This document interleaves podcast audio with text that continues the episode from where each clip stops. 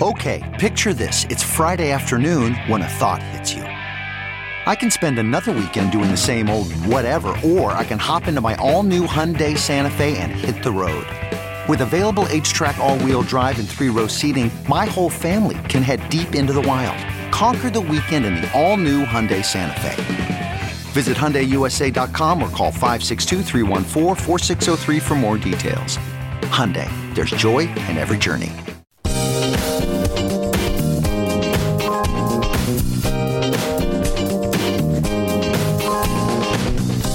Ben Joravsky Show for Tuesday, April 4th starts now. On today's show, Ben welcomes Sam Holloway to the show to talk the mayor's race. That's right, Chicago, it's election day. The Ben Joravsky Show brought to you in part by SEIU Healthcare Illinois, Indiana, the Chicago Federation of Labor, the Chicago Teachers Union, and Chicago Reader. ChicagoReader.com for everything there is to know in the city of Chicago, where to go, what to do, what to eat, what to drink, and so much more. Hey, you like Benjamin Joravsky? I know you do. That's why you're here. Head on over to ChicagoReader.com forward slash Joravsky to find more cool stuff from Ben. That's J O R A V is in victory, S K Y. Hello again, everybody. Ben Joravsky here. We're calling this Kingdom of Fear Tuesday, and here's why. In reality, it's election day uh, in the city of Chicago. Actually, it's so funny that I'm going to be talking about election day in the city of Chicago because it's like a momentous day in the country, the United States. Donald Trump, former president, was arraigned on uh, corruption charges uh, in New York City.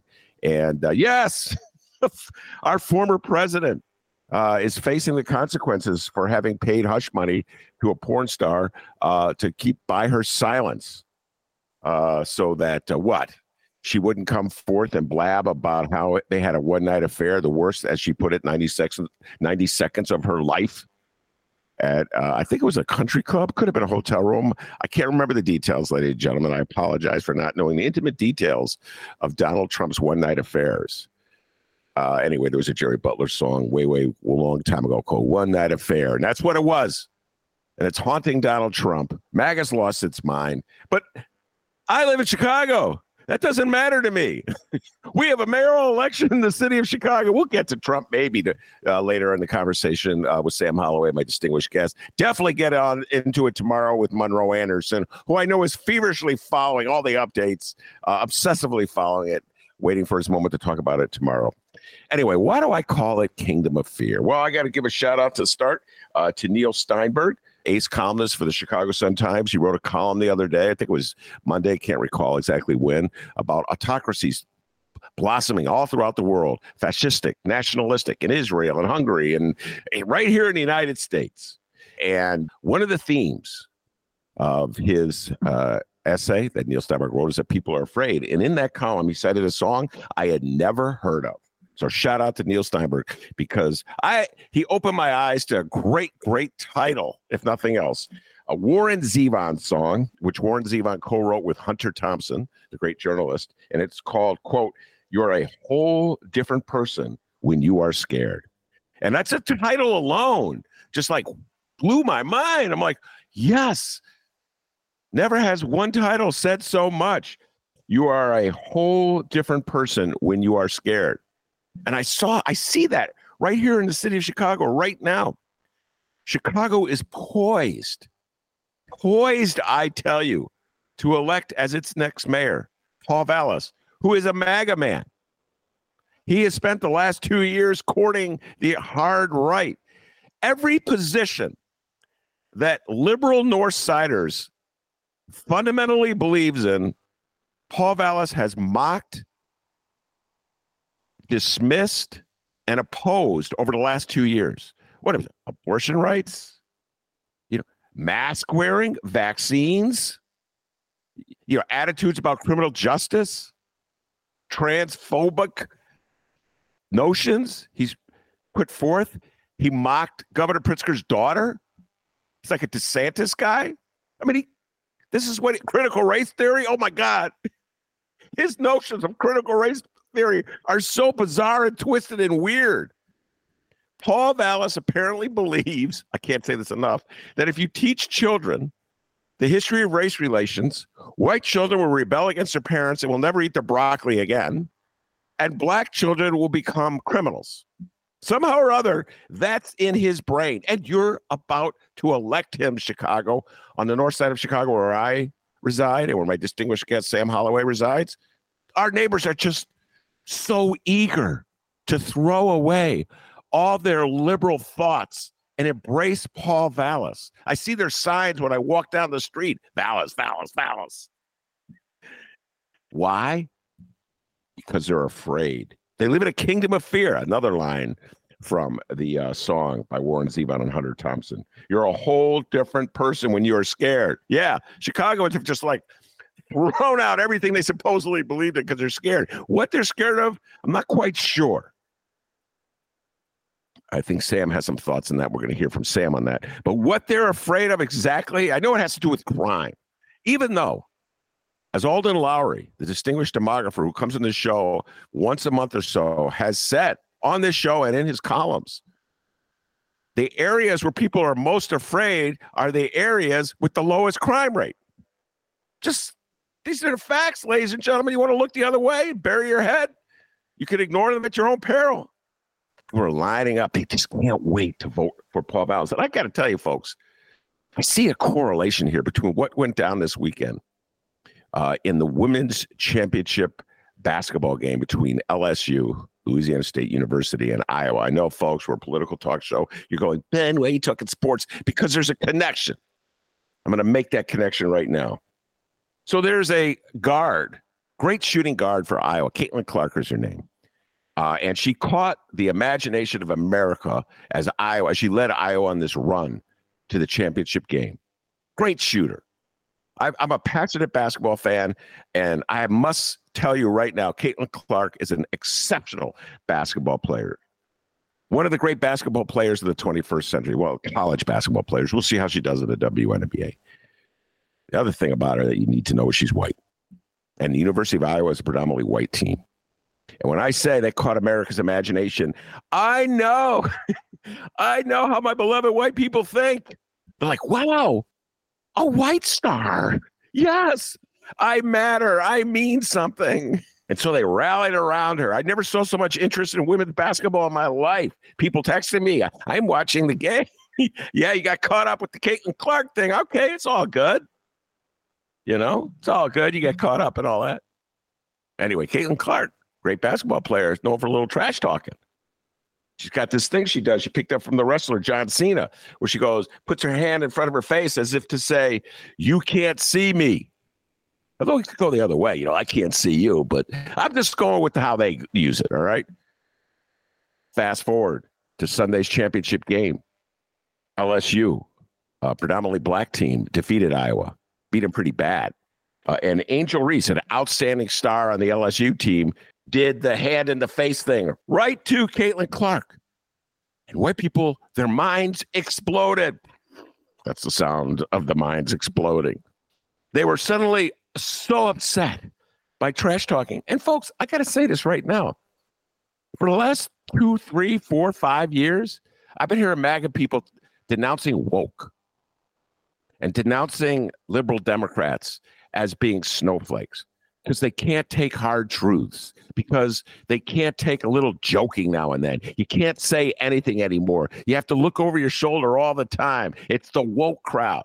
That's like the theme, their anthem that drives them and motivates them. In fact, Paul Vallas tying it all together. The man you're about to elect, woke people of the north side of Chicago, he's always denouncing woke too.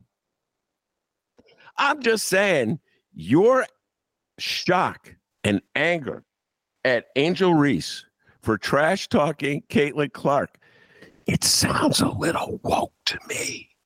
I'm just saying. You sound a little woke to me. We are so upset. Why are you so upset? David Axelrod, one of Sam Holloway's favorite political strategists. I said he's laughing. I just had to say that, Sam. What a, David Axelrod the brains behind Mayor Daley's campaigns and Bill Clinton's campaigns and Barack Obama's campaigns and Rahm Emanuel's campaigns. He was outraged. He tweeted a denunciation. Act like you've been here before. I'm so outraged. Like he discovered trash talking for the first time. It's only been going on for like, I don't know, ever. Every boxer, every basketball player, every football player. Suddenly, she dared to trash talk Caitlin Clark. What an outrage. So I'm just kind of like drawing an analogy, a similarity there, ladies and gentlemen, between like the anger and the upset that David Axelrods of the world felt when they saw Angel Reese put her hand in front of Kate, uh, her face as trash talking Caitlin Clark. The anger they felt when they saw that, and then the fact that sort of like the David Axelrods voters of Chicago going for Vallas. I see a connection there. You're afraid, you're upset, you're fragile, and suddenly you're behaving very woke. All right, that's enough uh, for me on that rant and rave. I now turned to Sam Holloway, a leftist thinker, neighbor, dear friend of mine, dear friend of the show. Uh, and Sam, I'm going to do it again. I do it every time you come on the show. I know you object when I do it. I don't care, or you, or you don't think it's necessary, but I do. Uh, Sam is an employee of the city of Chicago. He's a firefighter. Leave him alone. Mayor Vallas. Gotta have to try that, Sam. Mayor elect Vallas.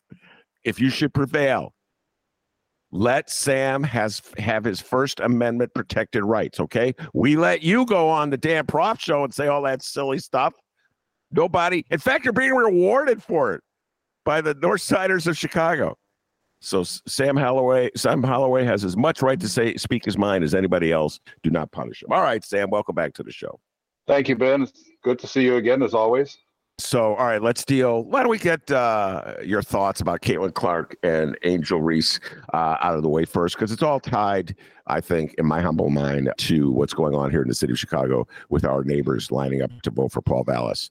Uh, so, uh, take it away okay, there's there's a large large segment of the society that loves a great hope, because basketball. Let's face it, uh, basketball at the higher levels is dominated by black people. There's no way around it.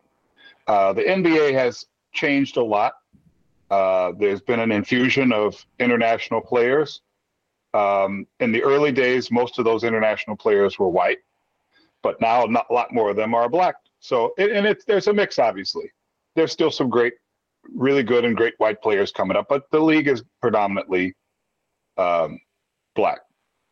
Um, college basketball, predominantly black. Um, it's rare that you see a high level team, especially on the men's college side, that is predominantly white. It's it's not there. There are some out there, but it's rare that you see them consistently you know, reaching like the final four, for example. And when they do, they get a shitload of love. And uh, Caitlin Clark, and this has nothing to do with her personally. Uh, she just managed, you know, because she's she really is good. You said it right. I, I have no doubt. She's fantastic. She's amazing. Uh, so as Iowa started, you know, kept progressing in the tournament, uh, she became, and by extension, her team sort of became that great white hope. Um, on the other hand, you have LSU, who was uh, hadn't done too well the last couple of years. They got a new coach, who's not a new coach, but is a new coach to them, uh, who had some controversy uh, from some connections to her last job, which was also a, top flight women's basketball program. But LSU was not expected to go very far in the tournament.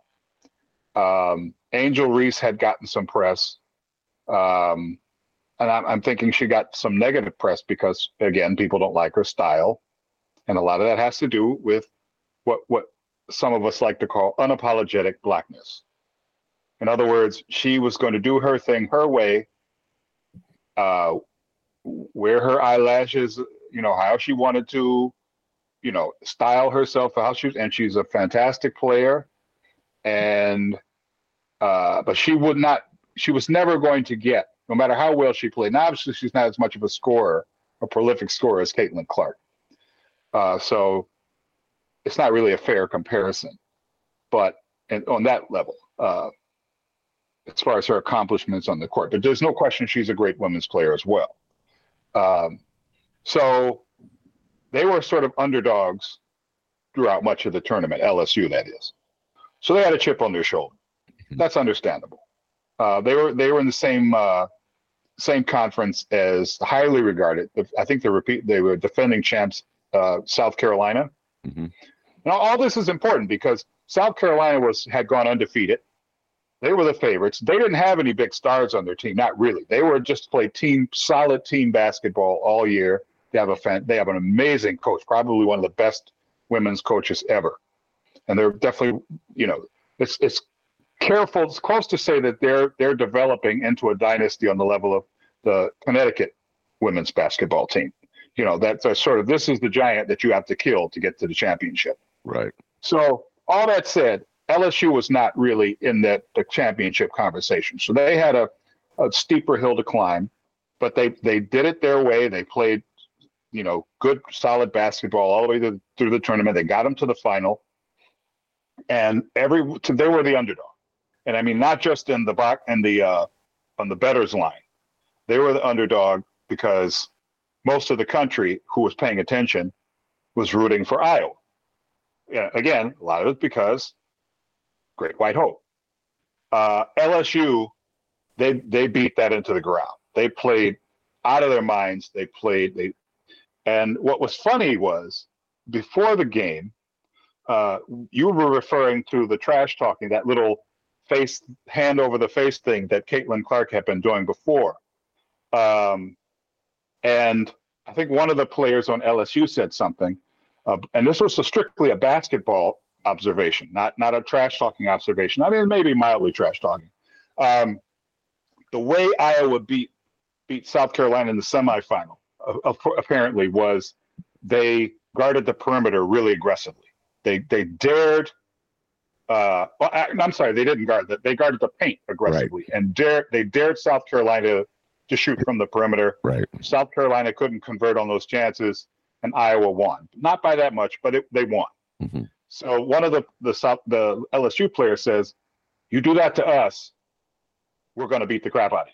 Basically, that there was they said it was disrespectful, which is you know it was it's it's basketball. It's a strategy. You know, it's like hack a Shaq. If Shaq doesn't learn to hit free throws, foul them all day. You know, it's not disrespectful. It's basketball. But that that said, it was. I think they were trying to hype themselves up, and it worked because they shot LSU shot the lights out. Uh, Caitlin Clark got her points. Uh, her shooting percentage was probably lower than she might have liked, but that's because she, you know, they shut down for the most part, shut down the rest of the team, and and it was really, really a great victory. Now, the gesturing thing, okay, Maybe it was a little over the top, but trash talking always is. That's the point. Uh, and you're, talking about a team and a player who had a massive chip on their shoulder going up against the Great White Hope, who everyone was hoping and expecting to win, and they handed it to them. They earned a little trash talking, I think. Uh, so that's it. That's all basketball. That's how that's how it is. You know, that's what people come to see, especially when it's their team and their player. So uh, yeah, people clutching their pearls and reaching for the smelling salts. Yeah, there's there's there's there's more than a little racism behind that. But you know, I I don't think the LSU Tigers are, really give a shit. They're going to enjoy it. uh, yeah. Go ahead. Eh? That's the, about it. Well, the interesting thing, I go on and on. We're going to we're going to make the connection to uh, politics in a little bit, but uh, you made you made an allusion to uh, the coach of LSU, Kim Mulkey, uh, who used to be the coach at Baylor. She's kind of a MAGA person herself, uh, and and so it's really weird. America is like in an odd place right now. So the quote unquote Great White Hope team, yes, was Iowa because they're almost all white, uh, and their superstar is a white player. Uh, they come from the ho- the homeland, Iowa. Okay, the heartland, yes, the heartland. Yeah, not the homeland, the heartland. Uh, and so LSU is is uh, pretty much the the starting lineup anyway, all black. But their coach, it's a white woman who used to be at Baylor. Kind of a she brought her team to the White House when they won the championship to beat Trump. Very few teams did that. If it wasn't right. a, like a hockey team, you know, like the white teams go to the White House for Trump. Uh, any team with black people on it, mm, we don't want to go. Okay. Uh, and uh, so that's where we're at in America. and she, uh, I don't know. I could take the deep dive on this. It's just like an interesting little side story. But to me, uh, the takeaway, the political takeaway, is uh, sort of just the general fragility of absolutely everyone from like Keith Olbermann to, to David Axelrod to all these other uh, commentators who are so upset by what happens every freaking day in sports. Every day there's trash talking and like every day. Patrick Beverley just one week ago in Chicago, no, in LA, when he hit a hook shot over LeBron James, did a motion right in front of LeBron James' face saying, You're too small, which is a joke because LeBron James is like five inches taller. LeBron right. James didn't cry.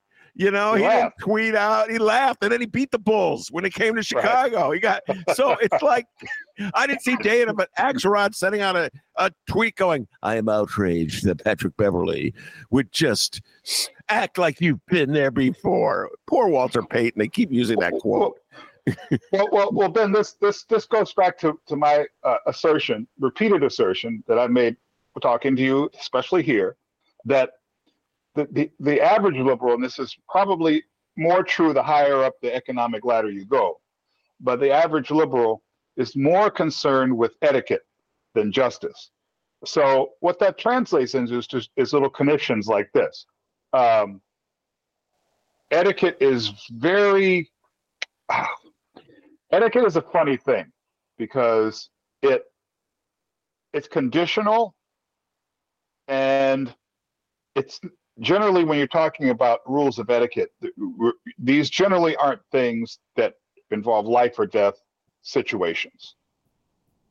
Uh, issues of justice definitely do. So when when people are constantly getting worked up over etiquette breach or what they consider to be breaches of etiquette it's because that's where they're oriented and that's what's important to them. And especially when the etiquette involves um, maintaining the facade that everything is on the square, that everything is fair, because it it behooves you to you know this is a system that benefits you economically, socially, whatever, but it's built on injustice, often violent injustice, and you cannot have any attention drawn to that, or or you're very careful about how you draw attention to that. So you're more concerned about keeping up the appearance than you are about actually doing anything about the mm-hmm. injustice. Does that does this make sense to you? Yeah, absolutely. So, yeah. so they're more likely to get upset over, you know, what's her name, Angel Reese? Yes. A- Angel Reese doing the gesture than they are about Caitlin Clark doing the gesture because Caitlin Clark is the darling. She can do no wrong. They're the great white hope. They're the, you know, in their minds, it's it's the Rocky story, you know, which that whole movie was really implausible. But that's not that's beside the point. Um, uh. the, the, the difference here is in that Kate, Caitlin Clark actually is a phenomenal basketball player. Yeah. uh, so so so you know, but but you have an actual team of underdogs, which was LSU. The actual team who had actually gone through, you know, who had been they've been beaten by the the, the I think I don't know how many, how many times at least once they got beaten by uh, South Carolina during yeah. the season. Uh, they've lost a couple of tough games throughout the year. Uh, they were not expected to go to the Final Four, much less win it all. So here they are. They played through the lights out. You should be cheering them. Everyone yeah. should be cheering that. That's an underdog story. But it didn't fit. It didn't fit because they they are not white. Uh, they don't come from the white heartland. That's not what people wanted to see. And they they they they didn't just um I, it's hard to say that they embar- I wouldn't say they embarrassed Iowa.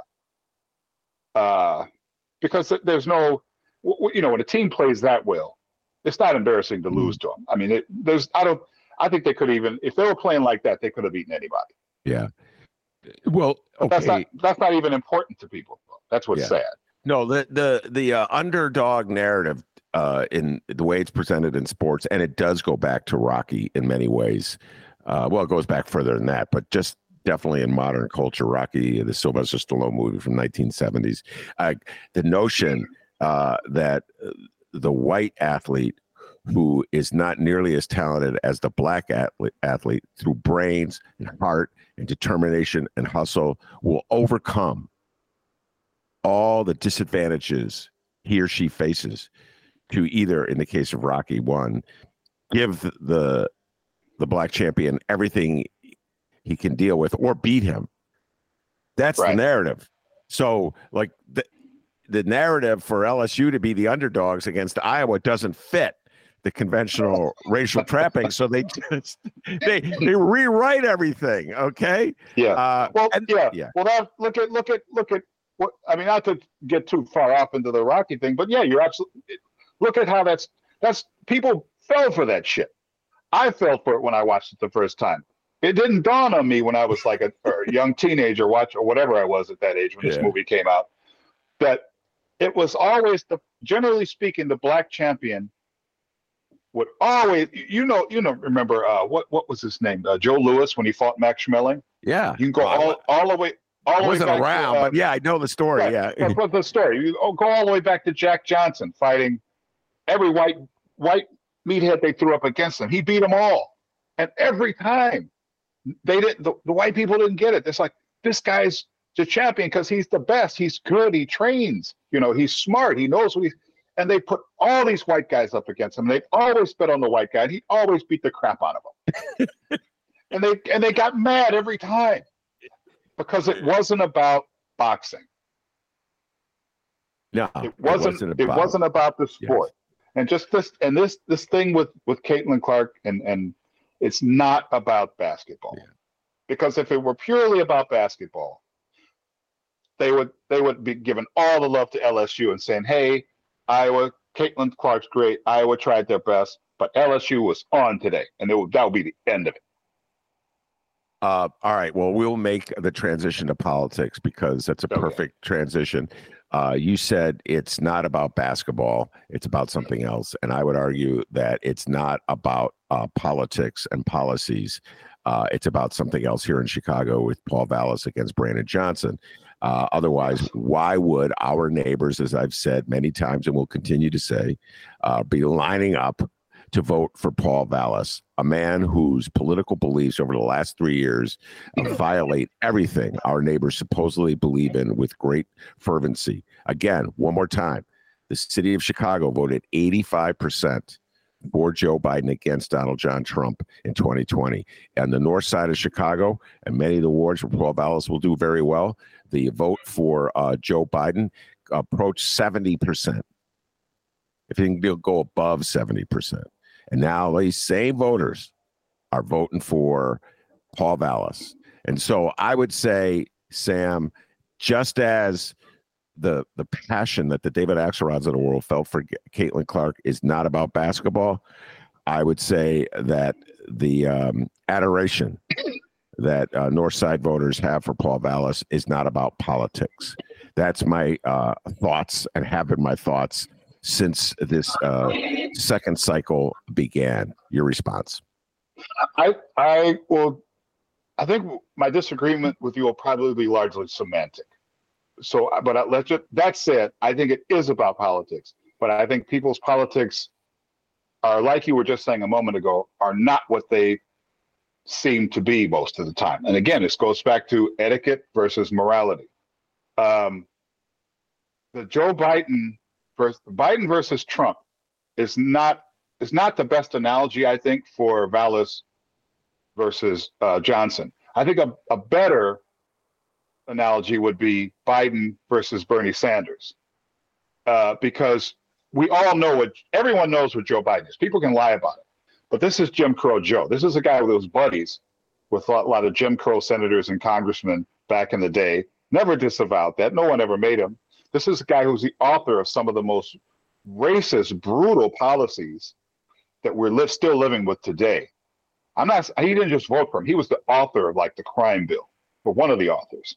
And he, the stuff he used to say back when he was promoting these bills, I I I'm, I'm, you know, it astonishes me that people lined up to vote for this guy. Um, Now, again, I got my beef with Bernie Sanders. I think he primarily gets in the presidential race to play sheepdog, to get the younger people and, and the lefties riled up so that they'll come out and vote, and with the hope that some of them, you know, will get dragged into the general election to vote for whatever stiff the Democrats put up there instead of Bernie. And it yeah. and it it, ha- it worked this time. It didn't work in 2016, but it worked in 2020, uh, and that was largely because, again, like I've said before, the Hillary Clinton's Pied Piper strategy of promoting Trump worked like a charm. It just took an extra four years. So um, that said, um, I, I don't think people are forgetting their politics. I think their politics are getting more honest. Um, uh, Lori Lightfoot's a, sort of a semi-reactionary. She posed, she presented herself as this progressive because she's black, she's queer, a lesbian. Uh, you know, I use the term. I got to be careful about using the term queer. I'm, some of my my uh, friends have, you know, who are, uh, you know, LGBTQ plus say, oh, it's okay to use queer. It's a general term. Then it's more like, ah, maybe. So I'll just say, I'll be more specific. She's a lesbian. She's black woman. Um, she checks all those boxes, but she was also a corporate lawyer. Uh, no friend of the average citizen. Um, so people, she was, she, it was easy to pretend that a vote for her was a progressive vote if you if you didn't look too far, if you didn't peek around the curtain and look at her record and who was actually supporting her. And a lot of a lot of liberals did that, I think. They voted for Lori Lightfoot. Now, of course, by that time it was, you know, we got to the general election, and that that time it was between her and Preckwinkle, which, you know, pick your poison. You know, uh, I, I I picked Preckwinkle because it, you know, and I think we would have been better off. But would it have been like, is it was it a slam dunk decision? No. Uh, this time, it's my belief, and and this gets back to what are people afraid of? Um, and and I and I think I know what Hunter Thompson and Warren Zevon were trying to say when they say you're a different person when you're scared. I, maybe they were being tongue in cheek because I don't think you're a different person. I think your true values come out when you're scared. And and it, it's also very important to ask, what are you afraid of? And like you pointed out, um, most of the violence, and I, I, I tend to shy away from using the term crime because crime itself has is highly loaded politically, a political construct. Um, as as as one of my favorite columnists, uh, who who obviously will probably never get a regular column in the New York Times or one of our papers, uh, Alec Karakatsanis, he he writes about propaganda a lot. He writes about, you know, how media portray, you know, quote unquote crime issues and crime and punishment issues, and uh, so anyway, long story short, uh, also the reader. Oh my God, you obviously now, now Ben, you're a fantastic columnist for the Reader, but th- this Anthony Ellers, is that how you pronounce it? Anthony Ellers is amazing. I was I was reading a couple of his columns like yesterday and today, and he spells it out. It's like there, and this he's not the first to say this. I I volunteer with an organization which has for for years since it, its inception has been subsisting on donations they, they're, they're getting like grants and stuff now, but there's there's all these little groups throughout Chicago which are doing great community work, and they're scrambling for resources. So, and and and the biggest budget in the city has got to be well, one of the biggest line items in our city budget is the police, and they're talking always talking about giving them more money. We need more police. We need more money. What about well, as Anthony Ellers points out, more policing does not reduce quote unquote crime. And as I would put it, as I would paraphrase it, paraphrase it, more policing, more more state violence, more focus on punishment does not reduce harm. If you want to reduce harm, you have to invest in people. You have to invest in things that build community, that provide people, make sure people's needs are provided for, and they, they can build community so that when there's there's less stress upon the communities. There's less, less stress upon individuals, less stress upon households. You can build. Then people are not seeing each other with fear. They're not seeing their neighbors as a threat. Um, th- th- I could go on and on, but mm-hmm. if you invest in people as opposed to violence, then these numbers go down. These these these so-called crime numbers go down. The harm goes down. The violence goes down. But it's my estimation that that the the, the uh, this candidacy for Vallas, what this represents, and this is why you see all these people with the Vallas signs out. It's and, and again, I got my criticisms of Brandon Johnson. We can get to that.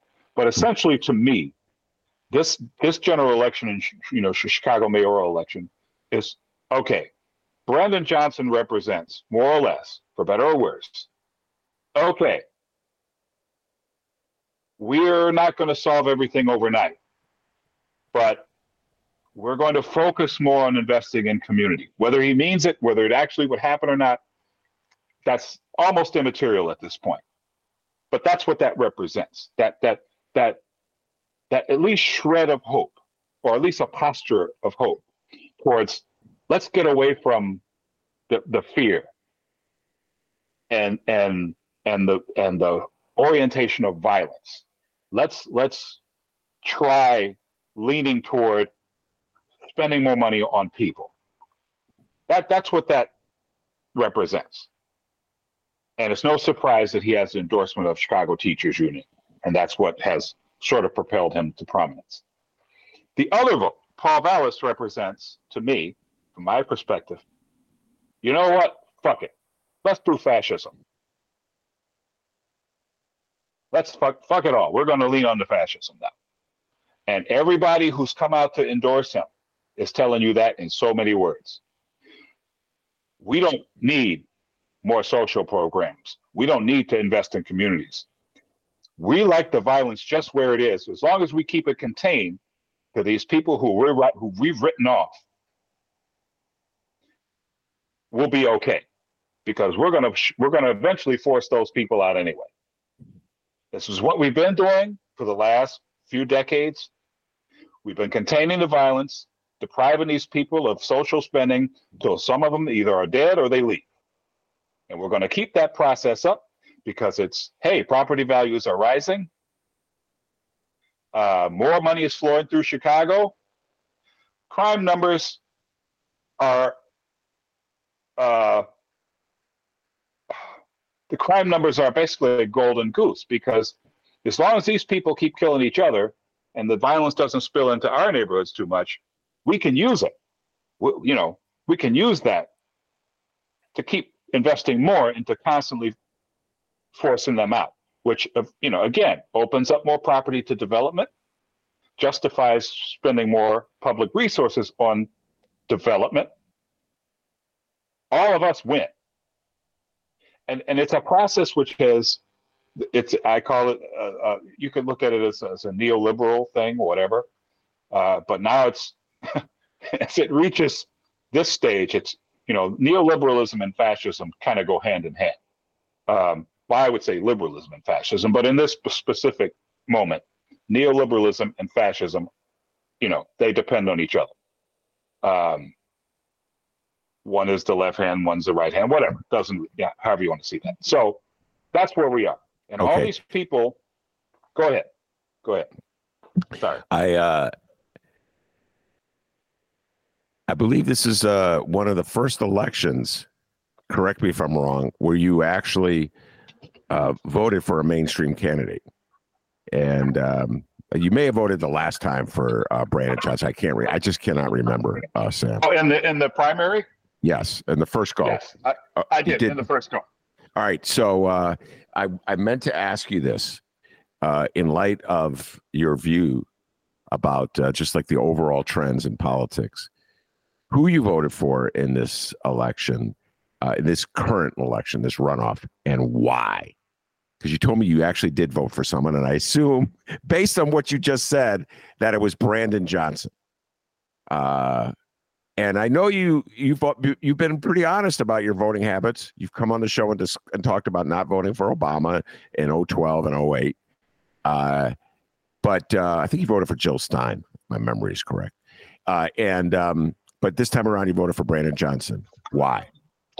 Well, um, mainly because even in the first first round, there were there were no left wing candidates. Uh, and I voted for him the first round because he got the teachers union endorsement. Um, and in the second, now at this at this stage, I decided to come on out because I think uh, I'm I'm not a, a big fan of that whole hold their feet to the fire business because you know you dance with you dance with the one you brought, mm-hmm. and it, and if, if you brought them for a reason, you figure they're going to dance a certain way, and you ain't going to change them once they get there. So, but in that that said, uh, Brandon Johnson has said some questionable things, um, primarily his sort of backtracking on the police funding issue. I don't know if it was a backtrack or if he was just intentionally vague when he said the first thing, and then the the second thing was may, maybe seems like a backtrack from. But anyway, uh, that said, I I think it it gives us him having him in office will give us room to fight that we will not have with Paul Vallas. Let, let me put it more specifically. It'll give us room to fight for some good things, as opposed. I mean, we'll, the people on the ground who are doing the great work will be fighting no matter what. They're going to be doing what they're doing, whether it's Vallas or Johnson. That's not going to change. But to see some of that fight out, out in the communities perhaps translate into policy at the city level and maybe a little support somewhere from the city government. I think that's more likely to happen with a Brandon Johnson administration than it is with a Paul Vallas administration.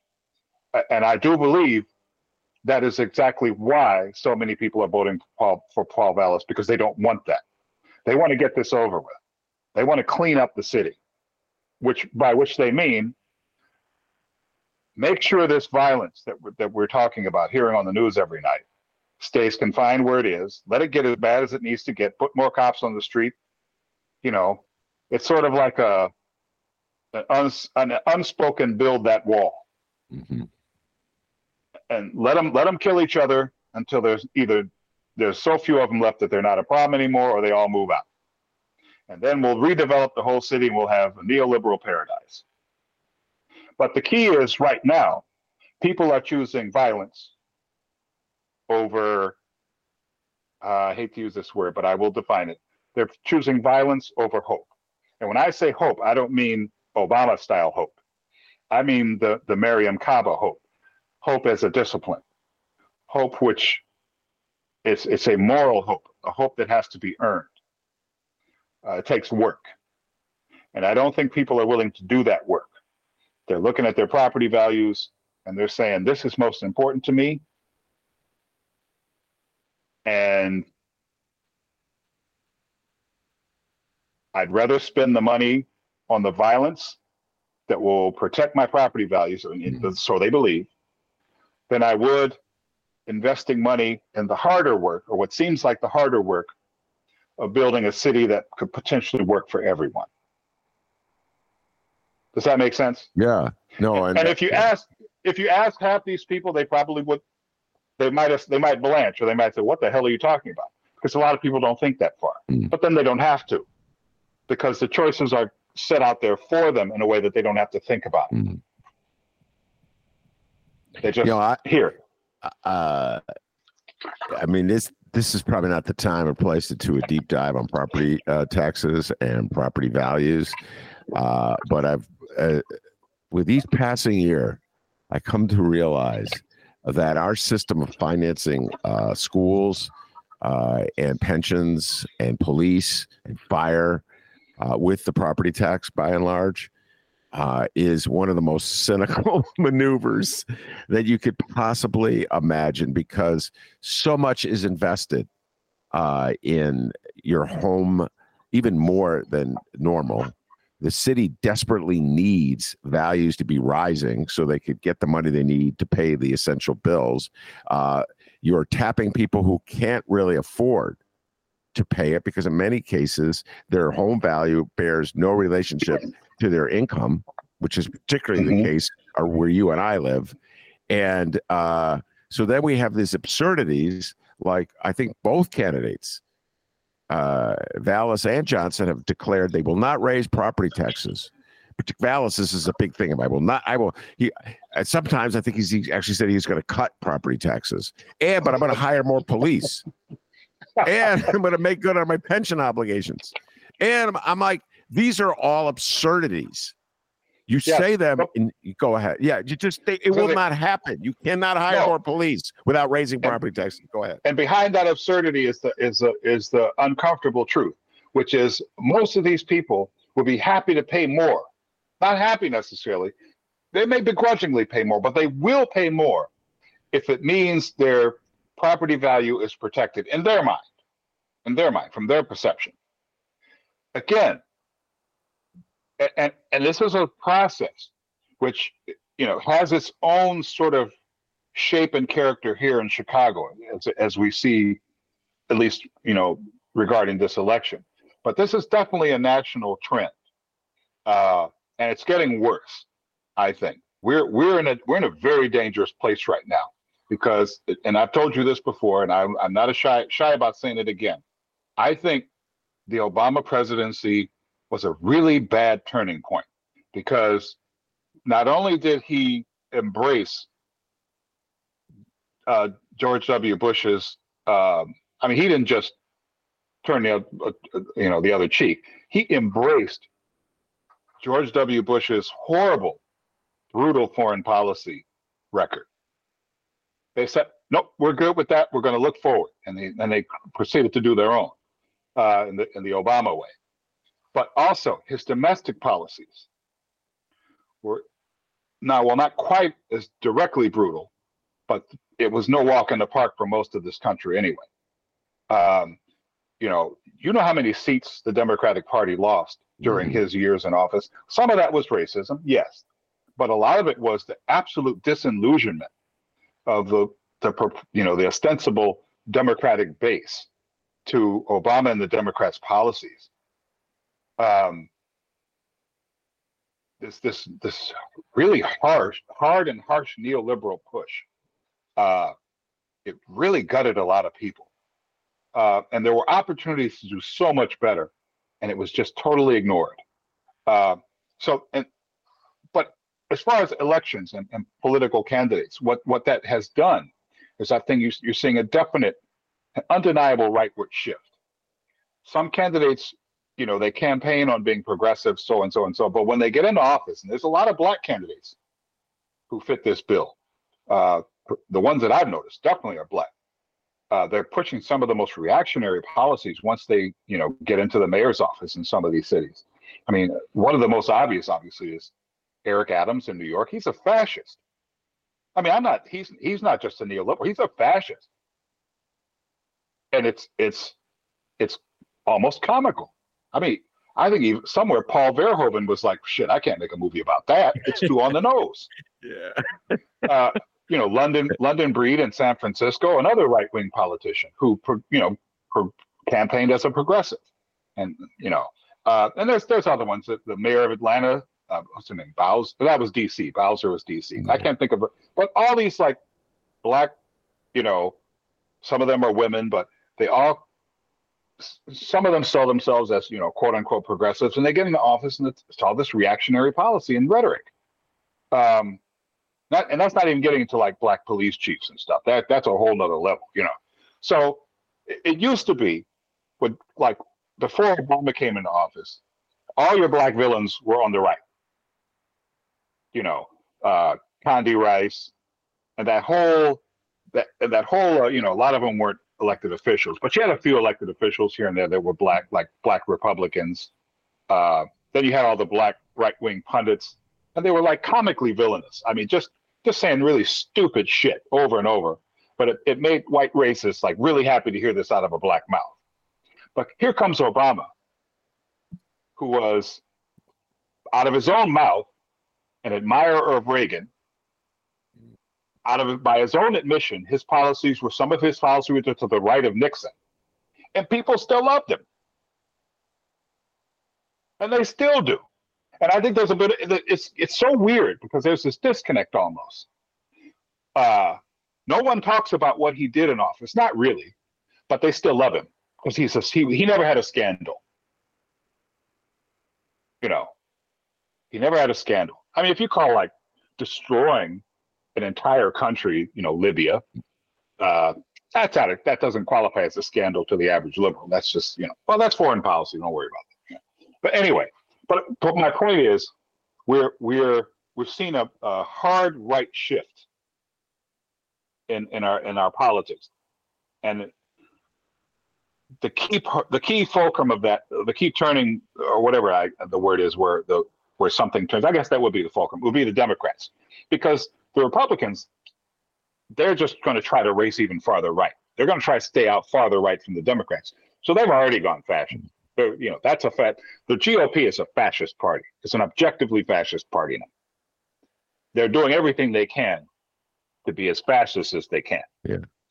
The problem is the Democrats aren't pulling in the other direction. They're trying to occupy as much of this the rightward space that the as they can and, and essentially force the GOP farther right. So, and this translates into more aggressive foreign policy, um, less domestic social spending, um, attacks, if not attacks on workers' rights directly, which we have seen from the Biden administration, definitely abandoning them to some extent, where they have to rely on the courts essentially and win a few victories here and there in the courts because they're getting no support from the White House or from most of these state houses. Now, there's there's been some exceptions, and the, this war on trans people, another example. You're seeing a little pushback in some of these state houses, and it's very great to see. But the GOP knows what it's doing. Mm. They know, they know, they can see what the, the Democrats are willing to sacrifice, and they they seize on it, and that's more ground gain for them. And it looks like in many cases, the Democrats are quite willing to let them have it because none of it, and as a matter of fact, it's not that it doesn't threaten what they really uh, value, it actually helps strengthen it. Um, it's almost like uh, I, I think of like USA is basically not exactly, but it's we're we're in a situation that's very similar to, to Weimar Germany. Well, if I before we I let you go down that path, that's why I find on so many levels upsetting that prominent liberals would support Vallas.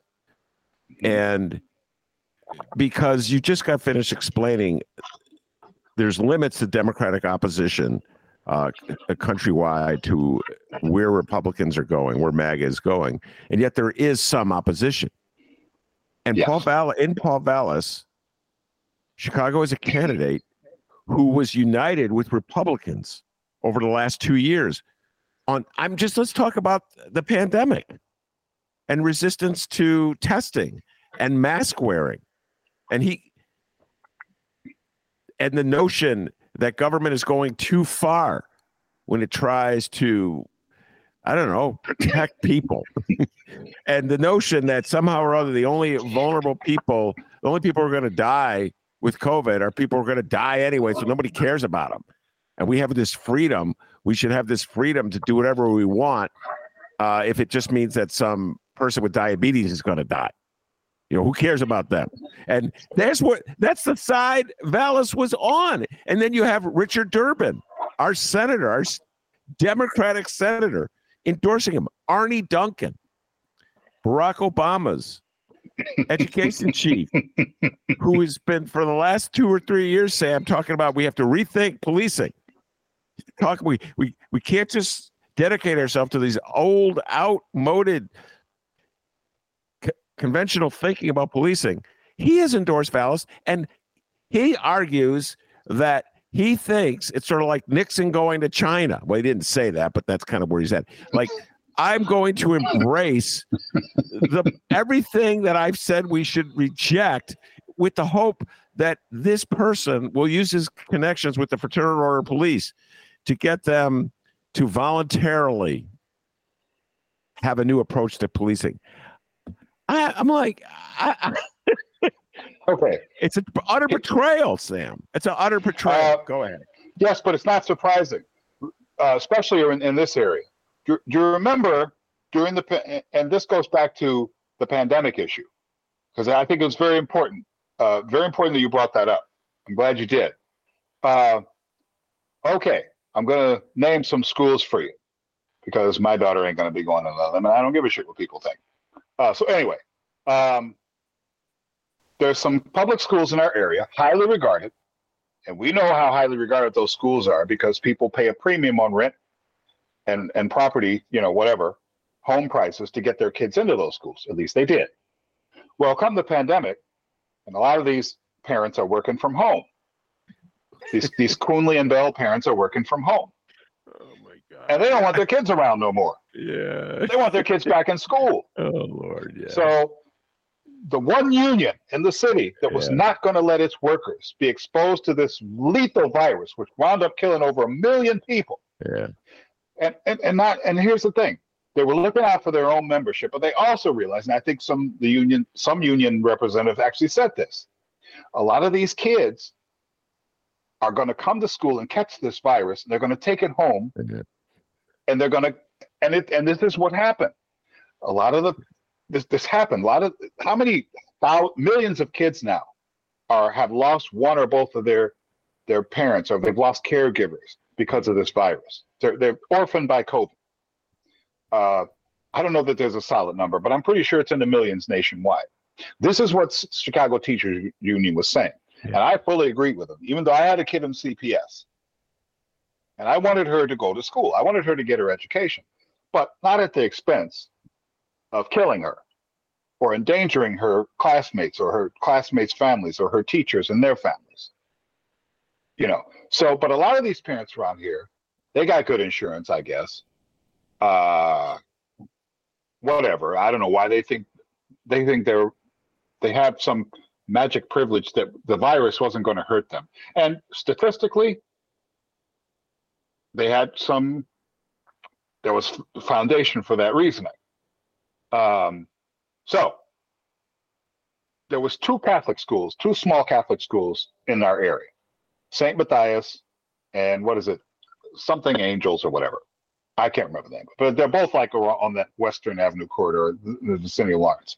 Now, as I recall, before the pandemic, both of those schools, one of them, they were both of them had such low enrollment. There was a danger that they were both going to have to shut down entirely or consolidate. But along comes the pandemic, and CTU's fights and says, "Nope, we ain't going in those buildings." And and they they didn't say just say, "No, we're not going back." They had a list of things they wanted to make things safer for everyone to come back, and and the city dragged its feet. Oh no no no! This is not necessary. Blah blah blah. And the CTU fought for this stuff, and they won it. And gradually, kids went back. But that wasn't fast enough for these parents. So some of them pulled their kids out of school, out of the public schools. Let's just say enough of them got pissed off and threw a tantrum and put their kids in the Catholic schools. And now both those schools are thriving again two schools that we're either going to have to shut down. Now, they're granted, they're small schools. Yeah. But two schools that we're either going to have to shut down or consolidate. Both are thriving again because enough CPS parents didn't want to have their kids in the house. and, and we're mad at the teachers union oh, Lord, yeah. for, for, for wanting to protect their own members and the kids and their families. Yeah. So that's this is this not surprising to me that Paul Vallas is going to do well in this area. Oh my God! Because uh, yeah, there's it's that it, again. It goes back to the harm. I'm not thinking about crime. We can call it crime or whatever, but I think of it as harm. As long as the harm stays in those areas, as long as we can isolate the harm in those areas, These are people who would rather spend money on more state violence than they would on making things better for people. Yeah. No, I uh you're preaching to the choir on this point. Uh listen, I was not in this situation. My uh children are grown, so I didn't have to deal with this. I didn't so I I you know, I ducked this one. I missed this one, all right? I avoided this one. So it's every anything I say, I recognize it's easy for me to say. That said, Yes. when I hear Paul Vallas go on and on about the price that children in Chicago paid uh, because the Chicago Teachers Union uh, refused to go back into the classrooms uh, that were potentially very dangerous, potentially. When I hear him go on, I'm like, I cannot believe how willfully ignorant people in Chicago are, including Paul Vallas, to think that the inequities that have plagued this city for as long as I can remember, and as long as Paul Vallas can remember, is the result of the teachers not wanting to go back into a classroom to use those inequities, to use those disparities in performance between wealthier kids and poorer kids as an excuse to blame the teachers is just willful ignorance on Oh, it's part. worse than that. It, it's profoundly cynical. As you wrote in your own column, Ben, this motherfucker, Vallas, he was instrumental in in in solidifying and expanding those inequities. And not just that, his, part of his job, which he did seem to delight in, was, and then maybe that's just my perspective, but anyway, part of his job was to set it up so that they could blame those inequities on the people who were suffering from them like that focus on high stakes testing. Mhm. That was one of his big things, and penalize the schools that weren't getting high test scores. It was this. This was his. These were his policies. He, is part of. He it is in. He is not entirely the author of today's situation, but he was definitely part of that process. The neoliberalization of of of Chicago public schools. He was definitely a, a key player in that. That's why he was here. And he went on to, as, again, as you wrote, he went, assholes around the country loved it so much, they hired him to do the same thing in their cities. So, oh man, it is. You're so- right. it is profoundly cynical. so, so, so, so this is why it's not ignorance. This is profound cynicism. Yeah, that's And, true. and, and, yeah. and, and again, I, I Yeah. could give you, if you give me time, I could come up with a list of criticism of Brandon Johnson. But it, it is not even close, to, you know, to endorse this this man at this stage. That to me, that's what they're saying. You know what? Fuck it, fascism. Let's just do a little more fascism. Let's just lean into it. All right, we will. uh I knew this would happen. Uh We didn't get to everything on the list, but so what? That's how it goes when Sam and I get sit down. Uh We'll close with this. Uh, uh, black Chicagoans who have endorsed Vallas, Mhm. prominent. hmm Okay. Uh, let me let me we'll we'll pick on one because you brought her up when we were talking earlier. And again, personally, I I've met her. She seemed like a nice lady, but she's emblematic of this this whole process. So okay, you know, they, let's say everything before but. But all right, so uh, you know, my daughter's a student at Whitney Young, and as I was telling you earlier, I think Whitney Young is what I what I labeled it recently, uh, neoliberal Hogwarts and it is the epitome of what I was just referring to the neoliberalization of public schools. Um, it used to be a magnet school where, uh, well, let- let's not even talk about that because that's that's a, I know we're out of time. So my point being, the whole selective enrollment system was was sort of um, designed and expanded so that parents with some means those more well-off parents would be willing to use the Chicago public school system. But the flip side of that is that it, it could justify the abandonment, materially and otherwise, of the kids who didn't have the means. Um, and there's so the schools appeal to a certain type of household. And I admit, I fully admit right here that I fell for that sales pitch as a parent, and I regret it. I've ever ever since I, have ever since her her the end of her eighth grade. I've regretted it, and I regret yeah. that we didn't put down the hammer and put her somewhere else. But the problem is, again, this is the other side. Where are you going to put her? We thought this would be a great fit for her. She thought so, and, and in some ways it is.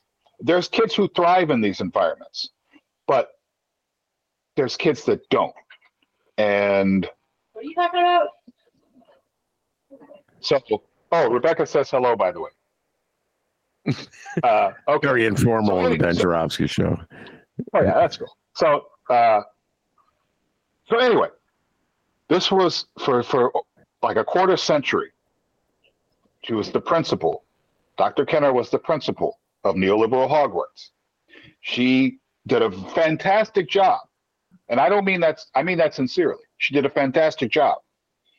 But what that represents is, and, and I think there's a chance, if, if what you said is correct, that she may be, if Vallas is elected, she might wind up to be CEO of Chicago Public Schools. Now that's a hell of a, that's a hell of a payoff. But, uh, but anyway, I, I don't think this is a question of one hand washing the other as much as if this is what these people truly believe.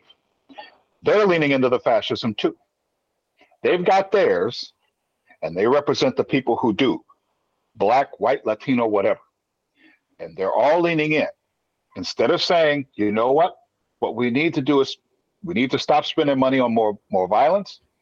We don't need to control the violence and isolate the harm. We need to fix, we need to start investing in these beleaguered communities, give them the resources they need, talk to the people, work with them. You know, uh, no, that's not the choice. Choice is, you know what? Fuck it, fascism. Let's get some more cops on the street, lock some more of these people up, and you know, isolate this violence until they're either all dead or they all move move someplace else. Then it'll be neoliberal heaven for the rest of us. I think that they may not say that, and they're smart enough to avoid it, most of them. But that's what the, that's. But when they're when they're endorsing violence, that's what they're asking for. Well, uh, uh, we will close with this. Uh, someone just texted me the uh, the latest uh, turnout numbers uh, from the city of Chicago, and the person who texted it to me is a Vallas supporter.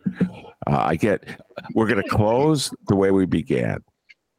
for the whole weekend, I heard just all these Vallas supporters crying and weeping and moaning over trash talking by uh, Angel Reese and how unfair it was that she did that to uh, Caitlin Clark. Uh, and now on election day, the trash talking that I receive from Vallas supporters is increasing as they send me gleefully the turnout results that show uh, in predominantly white Vallas wards much higher turnout than in black wards where Brandon Johnson needs to win. Uh, so we'll close with that one, uh, Sam. We seem it, it, the early projections in terms of just raw turnout uh, are favorable to Vallas, and the trash talking has already begun. I'm already the recipient of it. I just smile because, unlike uh, the Caitlin Clark lovers of America, I'm mer- made of sterner stuff, Sam, and I can withstand their trash talking. Uh, Look at it this way, Ben. Most of these people doing the trash talking, and, and and most of the a lot of these people supporting Vallas. This includes a lot of my colleagues. If they even bother to vote, they're mostly probably going to vote for Vallas. You know what? Most of them are going to be gone from the city within five to ten years, maybe a little more. They're they're not going to even be here. So that just I don't know. Maybe it doesn't really help you or me, but it really makes them look like worse people. yeah. Yeah, they voted for Vallas. Uh, and so you and I, our property taxes go up, up, up uh, as they flee to Florida. All right, Sam Holloway, thank you very much. This has become a ritual uh, on election days with Sam. Uh, we'll have to keep this going. He is my dear friend, neighbor, one of the leftiest guys I know, and uh, not afraid of that. Uh, he embraces his inner leftiness uh, so thank you very much for coming on the show, Sam. I appreciate it. Well, thank you, Ben. Take care, Chris. All right. Yes, I want to thank producer Chris. Outstanding job as he always does. And I, I'm sure Sam will agree when I say Give yourself a raise, take it out of petty cash. Peace of love, everybody. Don't forget, you can download previous Ben Joravsky shows, get Benny J bonus interviews, and so much more at chicagoreader.com. And find more from the Ben Joravsky Show all over the internet on your favorite streaming and podcasting platforms.